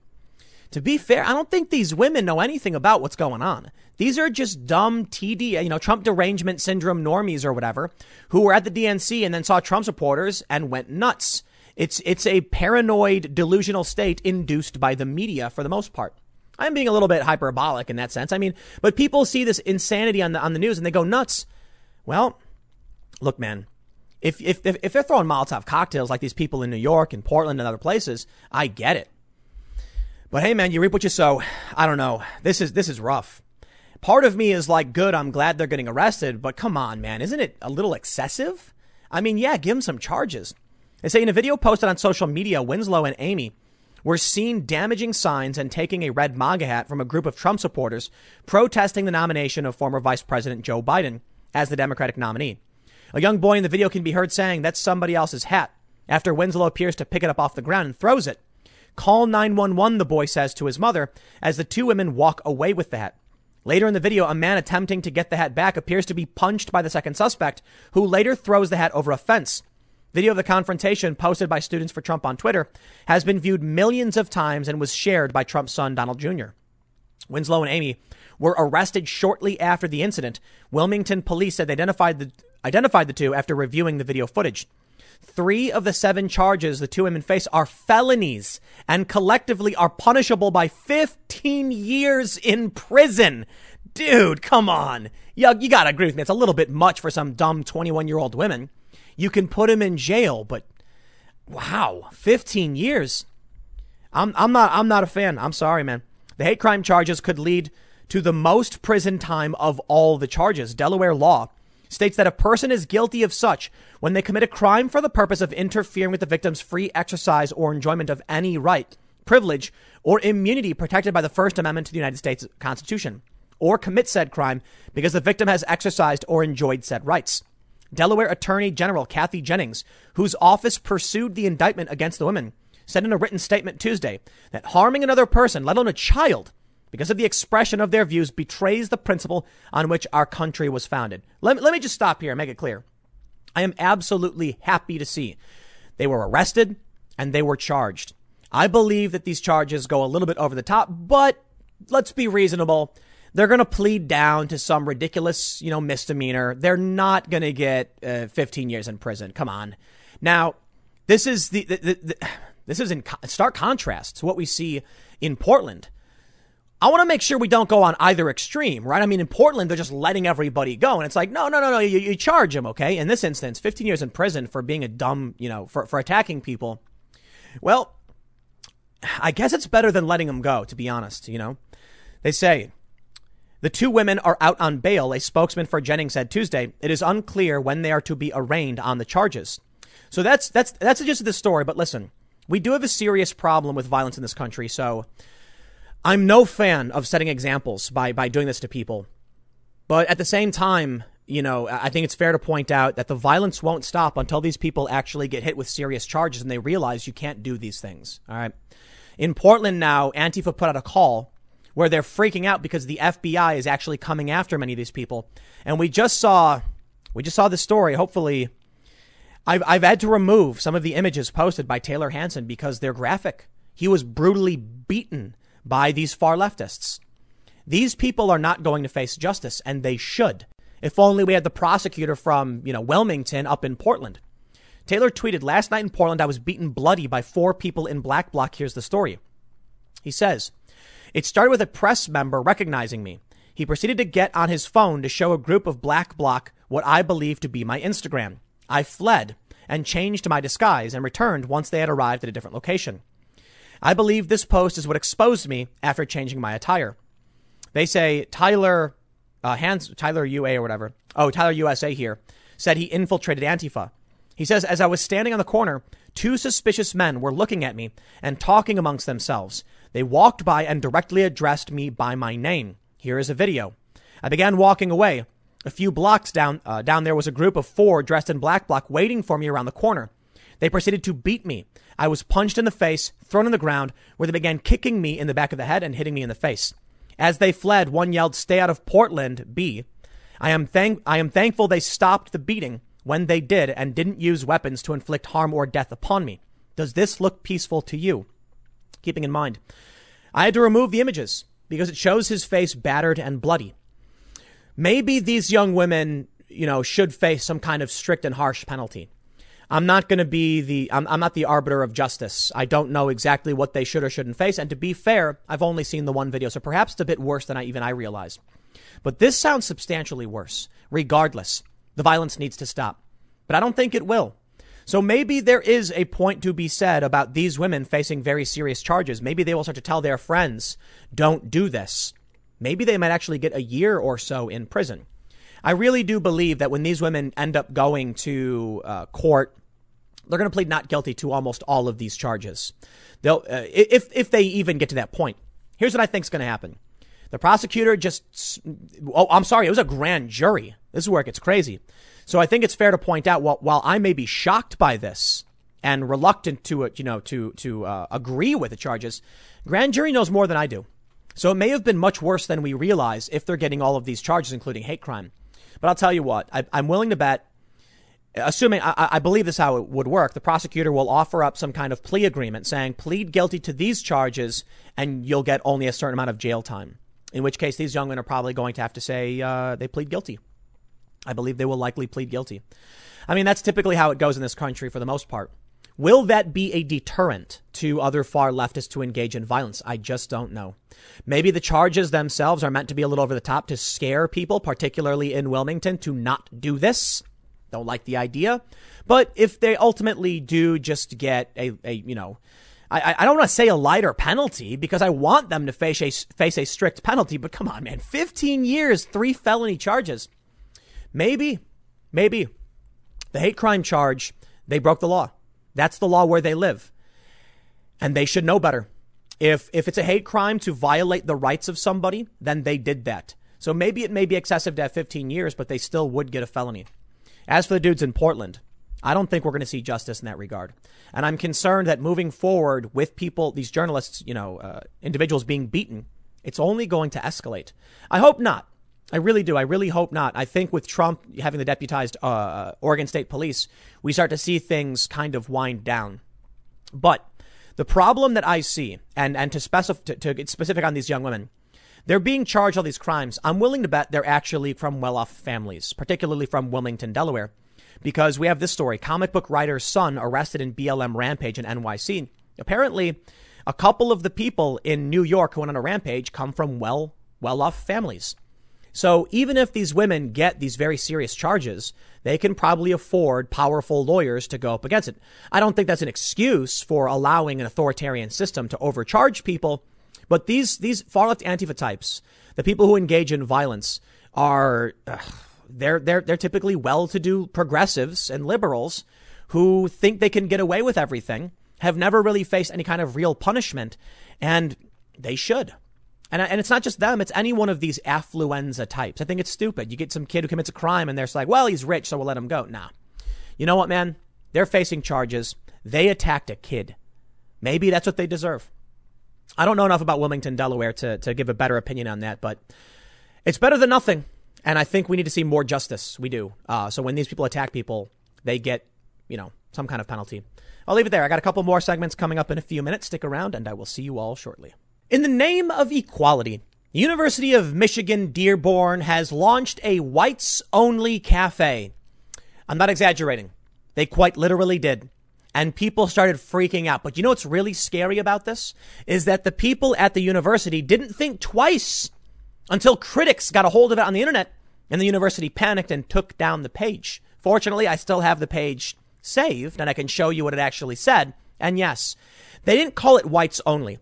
They called it the non POC, people of color cafe. Meaning the only people who could go in there and talk would be white people, and they would be in there to talk about white people issues. This is why I think it is imperative Donald Trump wins. He has banned critical race theory. This is a, uh, uh, this is part of critical race theory. This racism from the left. It is reaching a, a, a climax. It is getting nightmarish. And I don't want to live in that world. I really, really don't. A lot of people like to make jokes when I, uh, you know, like it's it's like a meme now when Tim Pool mentions that Tim Pool is in fact mixed race. And the reason is it's because I'm ethnically ambiguous. That's the way uh, I describe it, I guess, because people don't actually know what I am. When I go to leftist spaces, they sort of tiptoe and go, You have white privilege because you look kind of white. But then other people are like, No, he's clearly something else. I want you to stop and think for a minute. When many people on the left, when I challenge their narrative, they'll just tell me I'm white. Okay. When I agree with them, they'll say, Then we recognize you as a person of color. Do you think they would allow me into either of those cafes? No! That's why it's so freaky to me that they would even have these exist in the first place. I've experienced this firsthand at Occupy Wall Street, where they told me I wasn't welcome at any of their non-POC caucus groups because I was clearly a person of color who needed to be in a special marginalized caucus. And then there's also the other side that said I was too white to go into their groups. So what's going to happen? When I walk up and say, what do you identify as? I say, I don't identify as anything, dude. An American, a regular person who wants to be left alone. This is the world they are creating. This is the world that freaks me out. And Donald Trump says, I am banning critical race theory. I say, thank you, Mr. President. Why, for that, I believe I will offer up a vote. Because this is a world I do not want. It's a world that existed in the past. And this is why I'm telling you the left are reactionaries. What this means is they're trying to turn back the clock to recreate an older society. This is not progress. They have discovered, these white supremacists, these extremists have discovered a way to implement whites only spaces under the guise of social justice. They are avowed racists. They tell us they are racist and they're trying to create segregation. It's not the first time we've seen this and it will not be the last, but this may be one of the most freakish and the worst. You know why? We already knew what happened when these lunatics were in college and we all laughed, haha, college campus is crazy. Now we all live on college campuses because they graduated. Now they're at the New York Times. What do you think's going to happen when these people graduate? It's only a matter of time before they get their way. I am warning you now. I have talked about this with many progressive friends and they just don't seem to get it. Some of them get confused by it.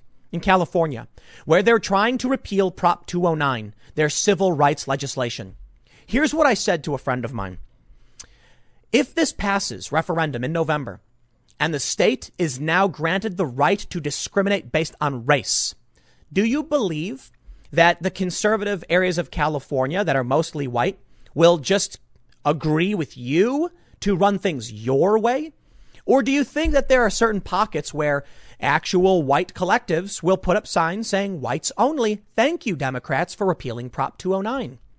I'd be willing to bet they exist. Now, now personally, I don't think it'd be widespread, but I'm willing to bet you will see something like that. But the greater point is they themselves will create the whites only spaces under the guise of social justice. They will say, here's the entrance for the people of color. Here's the, the entrance for the, for the non people of color, but it's the exact same thing. And what do we do to stop it? Well, let me, let me show you this. So we have the story from the post millennial. I'll read a little bit, but I want to show you the actual website. This is what the website actually looked like before they deleted it. It was a special event online and virtual non POC cafe. Tuesday, September 8th, 2020, from 2 p.m. to 3 p.m. It may be they took it down because it already happened. I don't know. They say, holding space for students that do not identify as people of color. what? Holding space. I'll tell you, man. I've got to experience the, uh, uh, I, I, get to experience racism across the board. It's, it's, it's good fun. This is why I think the, an American identity is the most important identity. I blame the left. They're the ones who created the, the, the, the world in which mixed race communities and peoples could exist. Now, I see what, what the white, white supremacists and white nationalists say about me. They don't say pretty things. And I see what the leftists say about me. And it's almost the exact same thing. Why would I want to entertain any of these lunatics? Here you go. They say, the non people of color cafe is a space for students that do not identify as persons of color to gather and to discuss their experience as students on campus and as non POC in the world. Feel free to drop in and discuss your experiences as non persons of color and hopefully brainstorm solutions to common issues within the non POC community. I have warned over and over again what they are saying is they have created a whites only space for whites to come together and talk about issues the white community faces. What do you think they are trying to do? Robin DiAngelo, White Fragility, in the front of all these bookstores, number one bestseller. White supremacists are gaining power in this country under the guise of opposing this. And you know what? I'm I'm going to be careful because I don't want I don't want to give this guy any credit. But think about it. How many people have you heard of who have pretended to be black? High profile, millions of followers, grifting, making tons of money, profiting off of the death of black people. There are some high profile activists who are not black, but who claim to be, and they use black and white photos and sepia tones. So you can't really tell they're actually just white people who cut their hair in a specific way so they can pretend to be non white. They will exploit the system. These people don't care about these issues. They care about power and money, and they have people on their side who absolutely want racial segregation. They say the cafe will be facilitated by a non POC faculty staff member to ensure that discussions are kept safe and respectful. The cafe will be held bi monthly, generally to occur on the first Tuesday of every month at 2 p.m. and the third Wednesday of every month at 7 p.m. Dates and times are subject to change depending on feedback and demand. Click the RSVP. Well, they got rid of it. Now it says you are not authorized to access this page. Uh oh. They realized what they were doing was nightmarishly racist. Or maybe not. Maybe they realized that it was looking bad for them. And so they ended up taking the page down. I don't want to live in that world, man. I really don't. So what can I do? When I tell my friends who are lefties, I have no choice. I can't vote for Joe Biden. He's negotiating with these people. The Democratic Party is going back to its roots of segregation. Congratulations, you've earned it. There is literally it, it, Trump could look. What what what what should I say to my family when I'm like, this is the future that they're trying to create? Who should we vote for? Well, there's one person saying no to this, and it's Trump. It's there's one faction that's saying we believe in equality for for for everyone, regardless of race, and it's not the left. There is no I, I you know, I've had conversations with, you know, like white conservatives about this. And it's interesting because they actually have nothing to, they have nothing to, to, uh, to gain by challenging this other than they're like proving, standing on principle. You know what I mean? The left wants to create isolated spaces for their fringe ideology. Conservatives have only to gain, uh, the only thing they have to gain is actually helping people who would be uh, oppressed by these psychotic policies. Here's what the post millennial says. There's a uh, show you this tweet it's from Abed A. Ayoub. He says, from UM, University of Michigan Dearborn, the non POC cafe or the white cafe. Anyway, I wonder what the menu looks like for the non POC cafe. If they have chocolate hummus, I am calling for a boycott. it's so funny. It's so great that they're introducing segregation. Maybe they have chocolate hummus and we'll gotta be upset about it. Mm. No, I think segregation is wrong.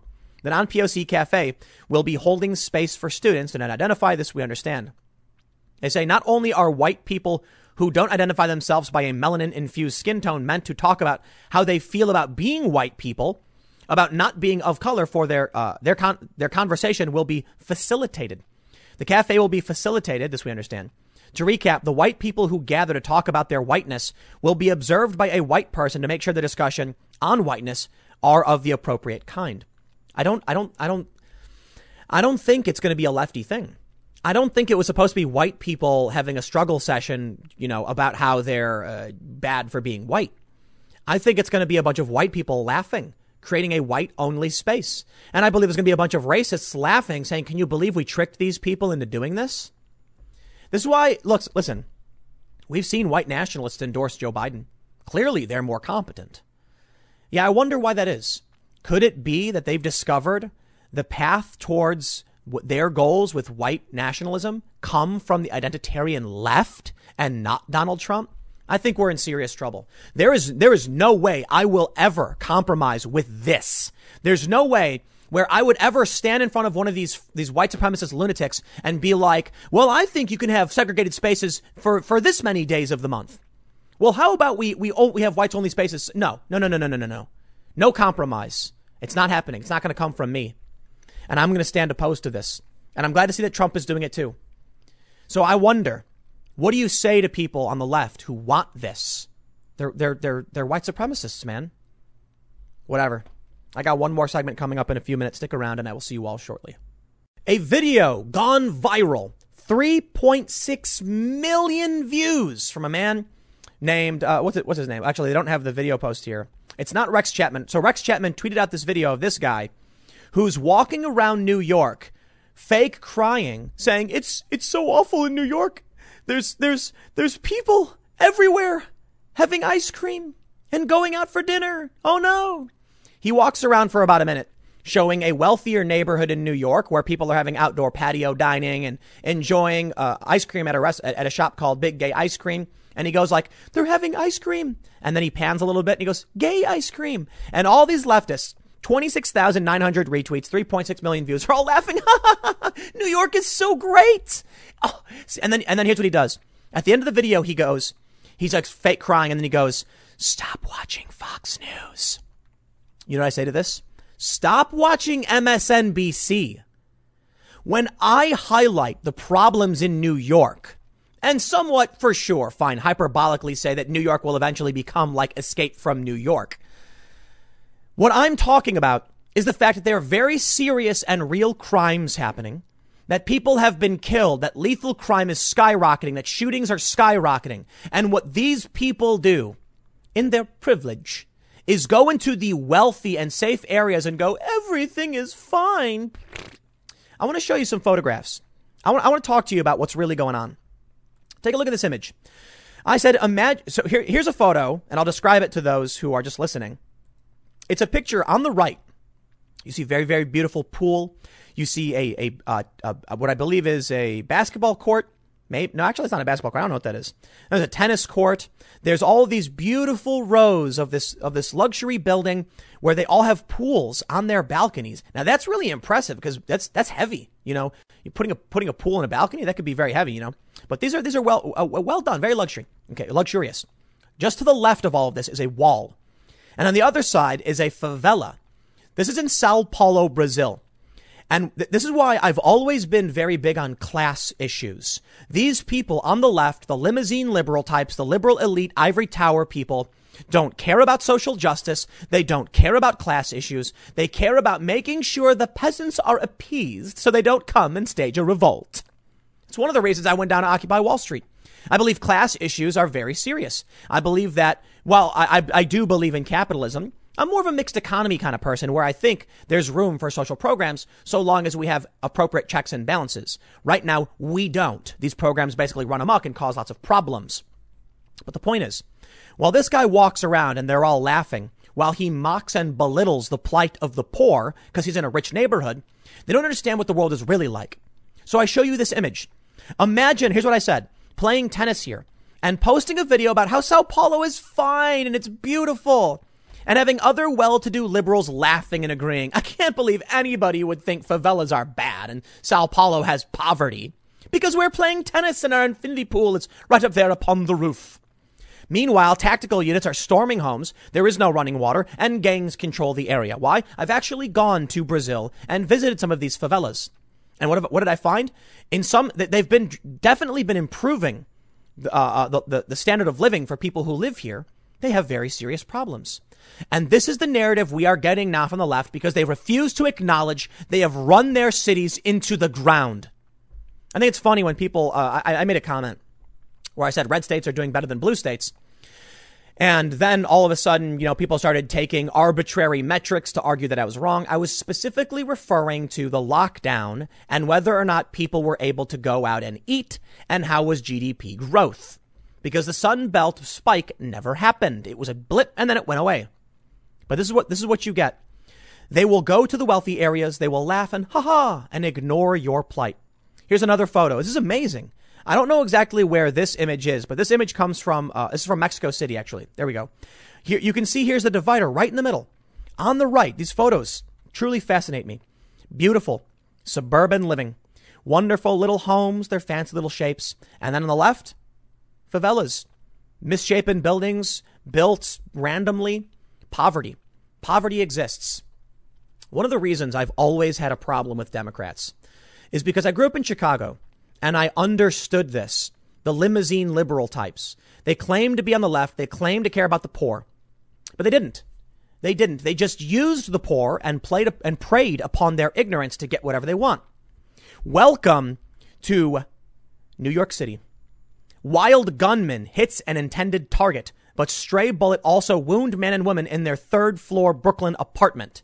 Minding your own business in Brooklyn. What's that, good sir? Thank you for the tweet, Rex Chapman, where you walked around Manhattan, a wealthy area, and, and said, I don't understand why anyone would complain about New York City.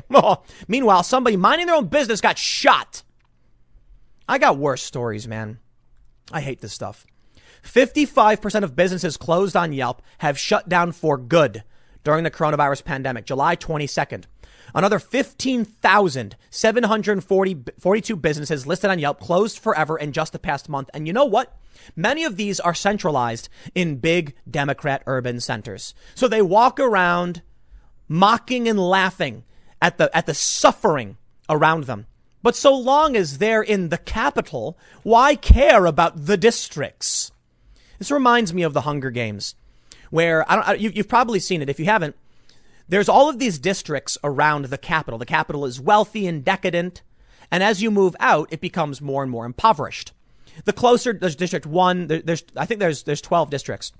The main character is in the further away district, where they're like a coal mining town. And when she actually goes to the capital and she's partying with the rich people, they're eating food and they're like, here, drink this. It'll make you vomit so you can eat more. They, uh, these people did not understand the plight of the poor because they've not gone to these areas. They haven't witnessed it. So while they're sitting in their ivory towers going, can you believe what these people are saying about New York City? I haven't noticed any problems. Our infinity pool seems fully flush with water, and our lo- our delivery of out of season fruits and vegetables came from the delivery man just this morning. And then their friend goes, "Hmm, yes, I believe these people screaming down below must be incorrect." Now, I'll tell you what my problems with the left today. I believe class issues are serious problems. I lean slightly left, and the reason for it is I do believe we can do better cooperatively to improve the standard of living, and I do believe wealth inequality is a problem because it can destabilize a country. However, I do believe in meritocracy. I just think I like the idea of helping people reach the point of opportunity. If they, you know, and then it's pass or fail. If you can't succeed, I don't know what else we do for you. So I'm all about, here's, here's the way to describe it. They say, if you feed a man a fish, you feed him for a day. But if you teach a man to fish, you feed him for the rest of his life. So what if we put together a program to teach people to fish? We're not giving them the fish. We're saying, here's how you do it. Here's the fishing pole. Go do it. Now it's on you. That's why I lean left. I think we can do things like this. The problem is the modern left has adopted fringe racist ideology. And now you have your choice between conservatism and Trump or cult like racist dogma. And where do I find myself? As a traditional liberal, looking to New York and seeing them mock the plight of the poor. But you know what they've done that's been very clever? I love it. They've convinced many of these people that the multimillionaire black woman is, is, is more oppressed than the impoverished homeless white person. Think about that. That's truly incredible. You know, I do think there's some merit to the general ideas of privilege. Of course, some people have a leg up and some people don't. If you're born rich, then you will have money to do what you want. But I think in many ways that could be a disadvantage too. But sure, there are privileges. Attractive people tend to get by easier than ugly people, taller people, you know, uh, fit people. Some of these things you can earn, some of these things you can't. Ultimately, you have to figure out how to navigate the system to survive. I believe that we can help teach people with proper checks and balances. We can have real social programs to maximize people's opportunities while minimizing this, you know, uh, oh, like uh, dependence upon a system. I don't want to create a system where we just hand out fish all day. I want to create a system where we hand out fishing poles, sort of, sort of. Teach people how to make their own fishing pole, I guess, right? Ultimately, though, we're not going to be able to solve this problem so long as the rich, snooty liberal elites, the, pre- pro- the well-to-do progressives who are pushing all of this mock and laugh as they walk around their wealthy neighborhoods. But you know what? I think it's by design. I'm reminded of this comic. It's very funny. It's a very fancy looking room, and you see a man sitting at a desk. There's people on the, there's a window, a big window, and on this side you see the Occupy Wall Street protesters. One person's holding up a sign saying, you know, tax the rich, Occupy Wall Street, and the man the man sitting at the desk on the phone says with a smirk, introduce them to identity politics. And there it is. The reason why this man in New York, let me show you this video. The reason why this guy is probably doing this, where he laughs and mocks the idea the city is suffering, is because he doesn't want you to change the system that's made him wealthy and powerful. He doesn't want you to come after the fact that he is benefiting from the collapse while you are suffering. So he wants to make sure that all of his tribalists just see this fictional picture of what's really going on. But what happens when you zoom out? When you zoom out, you see that across the city, lethal crime has been increasing and people are suffering outside of these wealthy areas. You see the images where the wealthy are isolated saying, don't let the peasants get wind of what's really going on. I believe Donald Trump really is upending that system. I believe he's a populist, and I think he's actively trying to increase the standard of living by bringing back manufacturing, helping people get jobs, and helping minority communities. The left isn't doing that. They're pushing racist policies to defend their, their wealth and privilege. And I'll tell you something, man means a lot. Donald Trump's Donald, Donald Trump's net worth has been on the cl- uh, on the decline since he became president. He's losing money by being president.